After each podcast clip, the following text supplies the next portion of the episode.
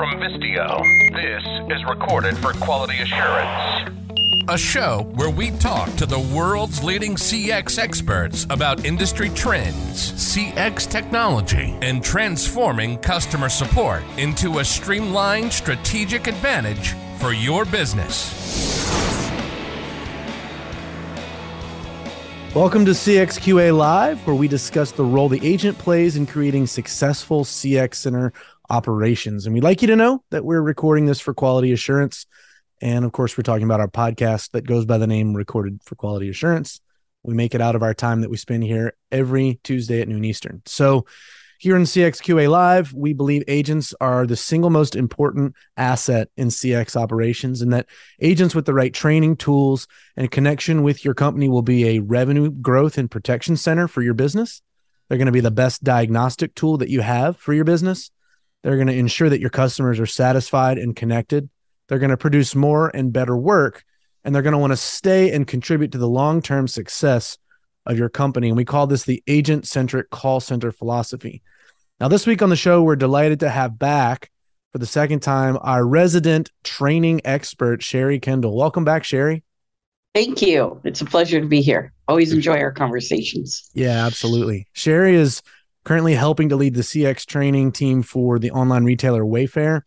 And she has nearly 25 years of education and corporate training experience, along with customer experience as well. So, Sherry, we talk about agents being safe, successful, and satisfied in their work. And the last time you were on the show, you shared the four stages of psychological safety. And I'd love to have you dig in a little deeper here on that topic and and maybe just kind of go back to the overview of that four mm-hmm. stage idea and maybe you could just tell us again what they are and explain them all briefly for us. Yes, thank you. So, um, the four uh, stages of psychological safety, that framework that I discuss, is uh, the work of Dr. Timothy Clark and Leader Factor. And he discusses inclusion safety, learner safety, contributor safety, and challenger safety.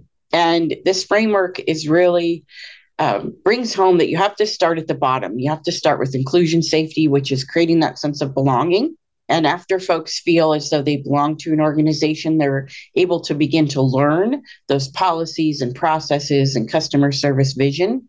Then they feel when when they're in that learning stage, they're able then to begin to contribute. So then they bring their ideas, um, thoughts, uh, worldview to that to the process, and then finally challenge. Right? We all need to be challenged. We need to be able to listen to other worldviews, other processes, uh, other ideas in order to create an exceptional uh, customer experience at our organizations. I think this is such a helpful framework for leaders to understand and to build all aspects of the employee experience around specifically because your your kind of go to is in the learning and development or training mm-hmm. side um, i think it's even more important there because honestly, that is a, the connection that the employee is going to have from the first moment that they walk in the door to what it is that they do and who it is they do it with and for, right? So if the training setup doesn't facilitate psychological safety, then you're having a disconnect with that employee from the first moment. And I think mm-hmm. most leaders would say, yes, training is important. But yes. we want to get under the hood of that just a little bit, right?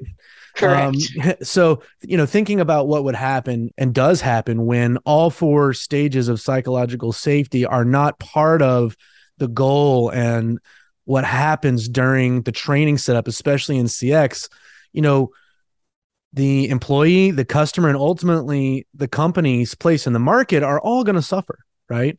Mm-hmm. And so we talk about business outcomes. We, we always want to keep business outcomes at, at the forefront of our decision making, but the business outcomes are definitely negatively impacted when the training setup doesn't facilitate this psychological safety. So I, I thought maybe we could just kind of open up your experience bucket here. Tell us a little bit about some of the worst training fails. Of course, we don't want to name names or anything, but that you've seen or heard of or experienced in your career when it comes to CX organizations that have failed to provide the training psychological safety and what were the negative business outcomes that were connected to those well i think the absolute worst so i come from a bpo that's where i got my start and it was a great start because I worked with over 85 clients over a five year period. And so I really got to a sense of um, th- this whole CX world and what it what it looks like. And in that uh, position, the worst experience was working with a client that said, "Training, we need to train them. We don't need to train anyone. Just get on the phone." um, so that was the absolute worst, and I spent quite a bit of time uh, with that client to really get them to understand the power of training. And you don't want folks that aren't educated in your customer service vision, your processes, your policies, um, serving your customers. I mean, for me, that's a no brainer, but, not for this individual. Um, and then there are plenty of providers, and and without naming names, I think most of us can sit down and think about that service pro- provider that we've contacted where it's clear that the individual is either burnout, doesn't care, doesn't understand the process or policy. Um, I think of a service provider that was happy to take $400 of my money, but did not apply it where it was supposed to go. And I had to make seven calls. I spent over eight hours of my life trying to get my money back. Here's this multi-billion dollar organization holding on to my measly $400 um, for i believe it was almost four months. Mm. um, yes and it took uh, seven calls until i found somebody that truly understood um, what i'm hoping is the customer service vision. They understood their place in my life to solve this issue. Uh, not only were they empathetic um, and kind they solved my issue quickly and that's what our customers want, right? Understand my issue. Let me know you understand it. Tell me what you're going to do and do that thing. And please, quickly. Right? Most of us do not want to call service. We don't wake up and say, let's contact customer service today and solve a problem. Our hope is that the service promise is never broken and we don't have to do that. Yeah, for sure. But when it is, you want the person that you happen to find on the other end of that 1 800 number to be somebody who knows not only how to fix your problem, but how to relate yes. to you in a good way, right? Yes. I and, mean, if you added up the cost of all of those contacts and the time that it took, um, it, w- it would not sit well um, with the CFO of that organization. For sure. And, you know, let's say, uh, and I have this experience ongoing with a brand that everybody would recognize, of which I am a mm-hmm. customer currently right now, where you know things didn't go like they were supposed to go after the sale. And i've had 12 different false affirmative answers that they're going to fix it mm. and zero record of any of the calls that i've oh made. oh and everybody is scratching their head every time i call in. I got to start over. And and everybody says it's fixed and then it, the bill comes in it's mm-hmm. still not fixed. And and at the end of the day i'm actively trying to think how to get away from that brand as Correct. a customer. Yes right so you multiply the the additional costs of how much money this brand has spent trying to fix my problem mm-hmm. and the disgruntledness and the fact that i am bound and determined to no longer be a customer of theirs the business outcomes attached to training being really bad within that organization and there's more to it than just training but the training aspect you can see very quickly because you call the same number you wait in the same queue and you get a different answer for every human you talk to. Yes. Right. Yeah. So that it's pretty negative. And long term, right? If you multiply this out, your business, unless you have a monopoly or unless there's really nobody else that they can can look to, then you're going to lose market share. You're mm-hmm. going to lose money. You're going to become less profitable or or perhaps even see your business go under long term. Right. Mm-hmm. And as customer experience is becoming more important across the society because people are, are already stressed out more. They're they're frustrated. They don't want to deal with additional frustrations. And because people are always looking to provide in a new business opportunity a competitor for a company that's not doing it right, th- these issues really matter and they they end in negative business outcomes, right? Yes. Yeah. And so, if I think about the example you just gave, right? You, you, of course, there's a learning and development challenge there, but what's going on with their system? Where is the note screen?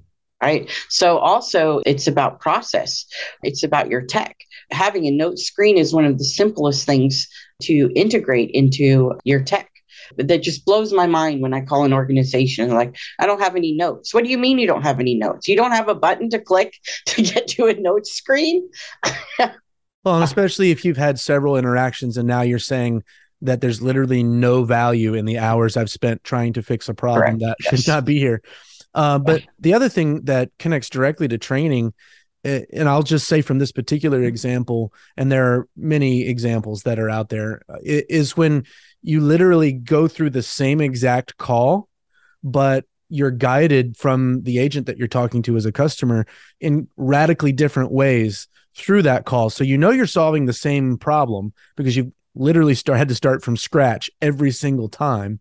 But you can tell that there's no training that has really spoken into this type of issue or how to handle this type of call. Mm-hmm because every single phone call is radically different in the way they they go about it. The the type of questions that you're asked are different. The the order in which things are done is mm-hmm. completely different. And so that's extremely frustrating as a customer. And again connecting things back to the business outcomes i definitely think that we can see that those business outcomes eventually are going to be very negative when you can't just kind of keep going and hope for the best. So i want to kind of take away from that some lessons that can be learned. What are the things that if you had the the CFO, the director of CX operations sitting on this call with us right now that you would share to say this is what you should be thinking and taking away mm-hmm. from this training fail, Sherry? What would you say to that person if they were on the call?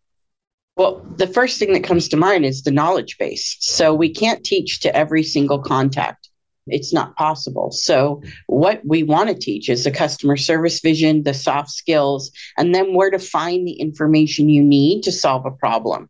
So, how are you capturing knowledge and where are you putting it? And is it searchable?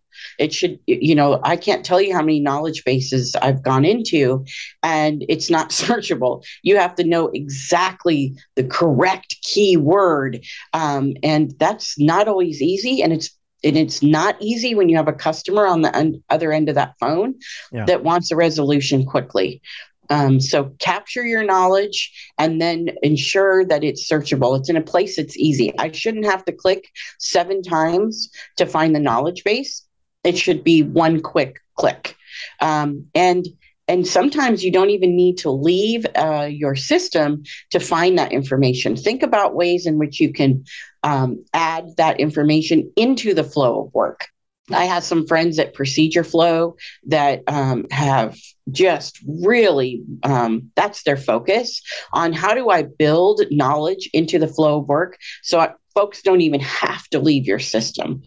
And there are many, many uh, providers of that kind of service now so thinking through I mean, that's that's the key thing. If that individual was on this call i would say is capture that knowledge and make it as easily accessible as possible so i can find the answer i need to solve that customer issue quickly. Yeah absolutely. and consistently. Absolutely. consistently. That consistency yes. across the customer experience is so critical. And and also and i know this from working with our solution as well you know when you try to find a scenario that could be handled multiple different ways you, you want to still be able to have a consistent experience right mm-hmm. and so there might be small intricacies and then the other thing that i think is important is to create an environment with your tech stack that the the training environment is as close to the real production environment as possible so that you know somebody trains on one set of tech and one type of you know interface and then you give them something completely different when they're actually dealing with a customer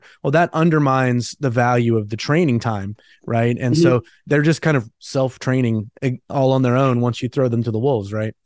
Well that was really really insightful answer. Now again we're trying to tie all of this not just to um you know making everybody feel warm and fuzzy right? Because at the end of the day companies are in business to make money. They're in business um, and they're looking for positive outcomes within their decisions that mm-hmm. improve the profitability as well as the overall revenue numbers. So i want to think about things in a little bit different framework. Maybe there are some positive business outcomes that you've seen specifically from promoting the psychological safety aspect of training in CX. And I'd love for you to tell us a little bit about those. Yes. So I would challenge you a bit on yes, uh, we definitely want to, it's about profit, right? Mm-hmm. But it has to begin at the warm and fuzzy. I have totally. to feel as though I belong and I can show up as I'm, you know, just as who I am. Now, professionally, I'm not saying you can show up a hot mess to work, right? Right, right. But I should be able to come to work and have, um, and be seen and heard.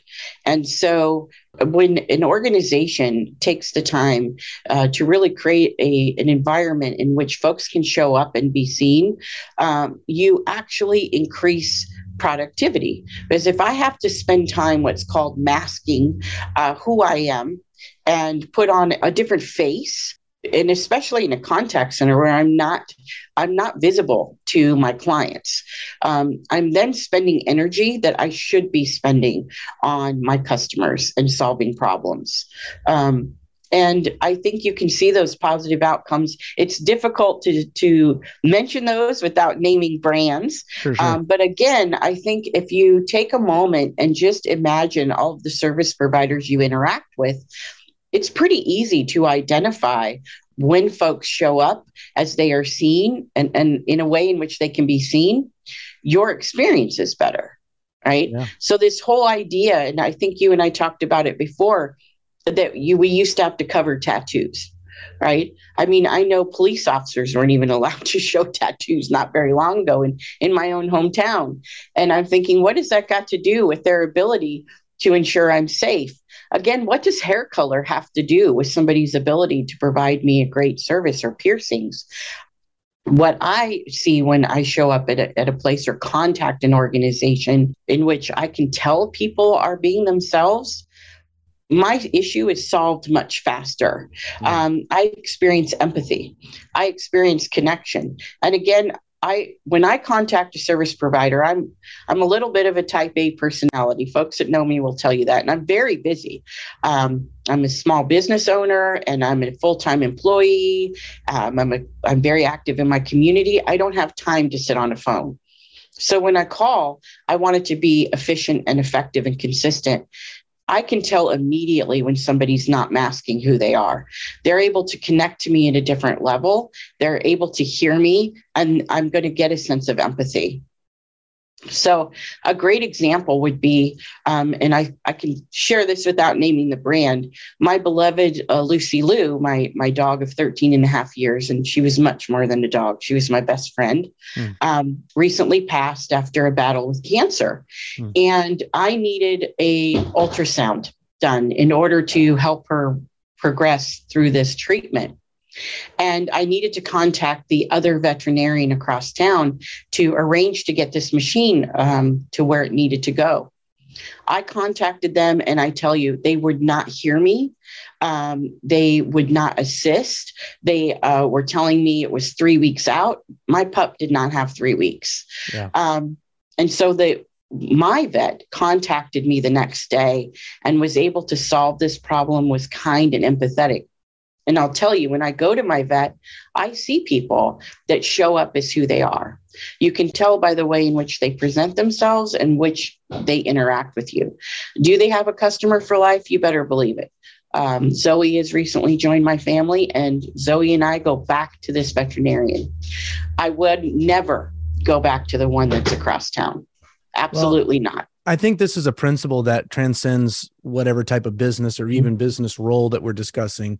Um, anything, especially though, that faces the customer, which the contact center agent may be the best example anywhere of the pure customer facing role, right? And all they do is talk with customers. And if your job is to connect with and help mm-hmm. a human, but you don't feel comfortable in your own skin yes. with, within that organization, then that contact that you make with that customer is going to be strained, right? Yes. And, and I think it's even more difficult to you know put this into you know a business case for why we should do x y and z if you don't understand the direct connection between you know that belonging as we call it and the work that that person is going to do and then the business outcomes that the quality of that work you know will will bring about. And and that that could be really anything. I mean if you think about it just feeling like you have a hostile work environment you know very few people respond positively to a hostile work environment and and that's a huge variable in the overall profitability of the company and and it's because that human connection starts to be strained yeah, and, and you know, this brings up something else. So belonging begins with seeing and hearing me, but it also begins with an understanding of how my job plays into the bigger picture. So mm-hmm. it wasn't so long ago when you would tell somebody, and I'll be honest, when I started in customer service, I came from academia. Um, so my peer group saw that as a what are you doing? That's 12 steps backward to the point of I didn't even tell people where I worked for six months. Wow. Uh, today, I don't feel really good about that. Um, but that was the climate right? Service. Why would you want to work in service? And we've seen a shift where folks have started to honor and understand um, what service means. Um, if you don't follow Nate Brown, please do. Uh, he is somebody that will inspire you and connect you with the value of service providers. And so it, yeah. belonging goes first of all, we want to see you and we want to hear you. But then it's up to us to really um, create an environment that empowers agents, that connects them with the power of their work.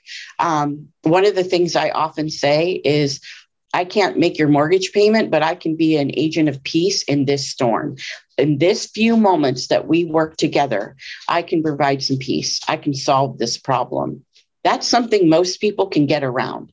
Oh, you mean it matters what I do? Oh, it matters.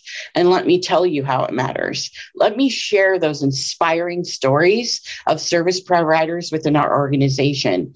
So, if I have that CFO or CEO on this line, that's the second thing I would say. Capture those stories, mm. share those stories with your folks um, so that they can then decide how they're going to provide that level of service, how they can uh, create those impactful and memorable uh, experiences. Absolutely. I, I, have a recent experience where I, I, had an issue with my bank and the the bank's policies were quite frankly anti-customer.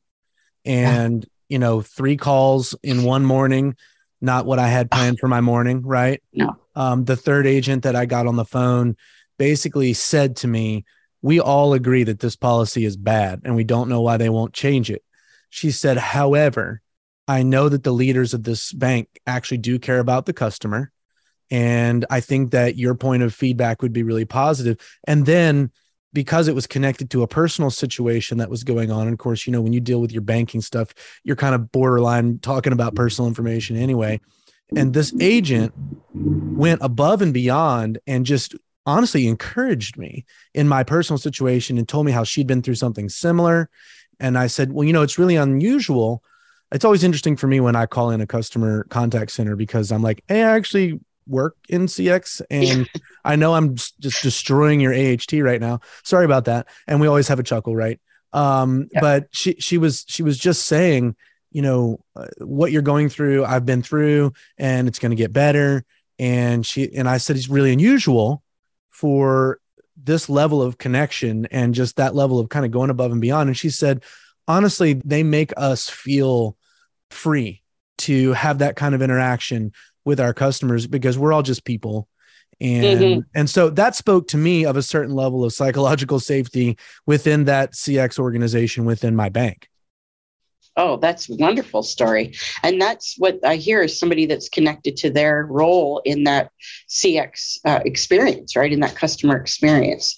And and that is also the sense of belonging that we're discussing right? Somebody that's can really connect to I'm not just customer service that no like customer service is often the only interaction folks have with your brand 100%. outside of marketing mm-hmm. um, and what do you what do you want that experience to be like yep. uh, do you want them to le- feel leaving empowered and excited 100% i think the other thing that we lose track of in you know the numbers sometimes is that humans are wired to look for redemptive moments and redemptive interactions. So if I have a bad situation with a brand and they make it right, I'm going to love the brand more than I did before. Yes. It actually in, can increase my connection to the brand if it's handled correctly. And yes. I think, and, and this is part of, you know, what doesn't show up on the balance sheet. It doesn't show up on the P and L it's like you were saying, and and and I'm 100 percent in agreement with you that it's the actually the warm fuzzy stuff that Mm-hmm. drives the metrics. And so, Yes. you know, it, it's Oh, I have to give that a round of applause. Yes. Right. Yes. Okay. I, I I've never been applauded on the show before. I'm gonna I'm gonna remember this. Thank you. Um, but I'm really actually quoting you. Really, I'm just I, I'm actually just saying what you said, maybe a little bit differently. But I think that that is one of the great difficulties to put into. Um, I guess you would say metric format or um, measurable format, something that is somewhat subjective, that is very much relational, that is a human to human contact issue and and the number one variable that we can control other than the Mhm. tech and the training itself is the overall sense of belonging that that agent has to the brand and the freedom just to be a, another human talking to a human I couldn't have said that better myself, Rob. I feel like you should drop your mic. Okay i don't i think this is attached. I don't know if i can drop it. Um well I, I feel like this is a good segue and you know i'm really thankful that you've joined us again sherry. We're going to have you back on the show tons of times. As long as you're willing um, we kind of Yes. consider you our resident um, cx training expert here at cxqa live and and i consider you a friend and we think you're just amazing. Um, but there there is an announcement coming a week from today. We're going to be at icmi next Oh, week yes. and we're actually going to be broadcasting from ICMI for CXQA Live with Jeremy Watkin will be on the show with me. oh, yes. and we're going to have a very special announcement for the CX industry that's very much connected to what we were just talking about and and figuring out you know how to put something that is uh, objective to CX leaders that can they can use to understand what's happening within the agent's experience within the company and and actually make business decisions based on that. Now, I I am being a little cryptic on purpose here and I've been cryptic a couple times on the show about this particular announcement. It's something that you're familiar with, Sherry, that you're a part Mhm. of, and and several of us are a part of. And I do love the suspense, um, if I'm being honest. um, but I really hope that everyone will tune in next week. Uh, we'll be right from ICMI, right down there in Orlando, and Jeremy and I will be making this announcement uh, live during the show. And um, so I hope everybody will join us. And I will just say this to cap off our time uh, before we close out, and that is that there are a lot of wonderful people in this industry that are asking really good questions, that are interested in all of us getting better together, and really helping to see the tide turn uh, with the way that new opportunities to change the way we think about CX organizations are here now, largely because of the pandemic and because of the business and labor realities that are, are hitting the industry. And I would just say for all of you that are out there that are asking these questions, now is our moment. Let's continue to facilitate and, and amplify this conversation and continue to get better together. So that's my closing statement, if you will. And again, I want to thank you, Sherry, for being with us. Thank you. I look forward to our future conversations as well. Absolutely. Hope everybody has a great Tuesday. Let's go make a positive impact.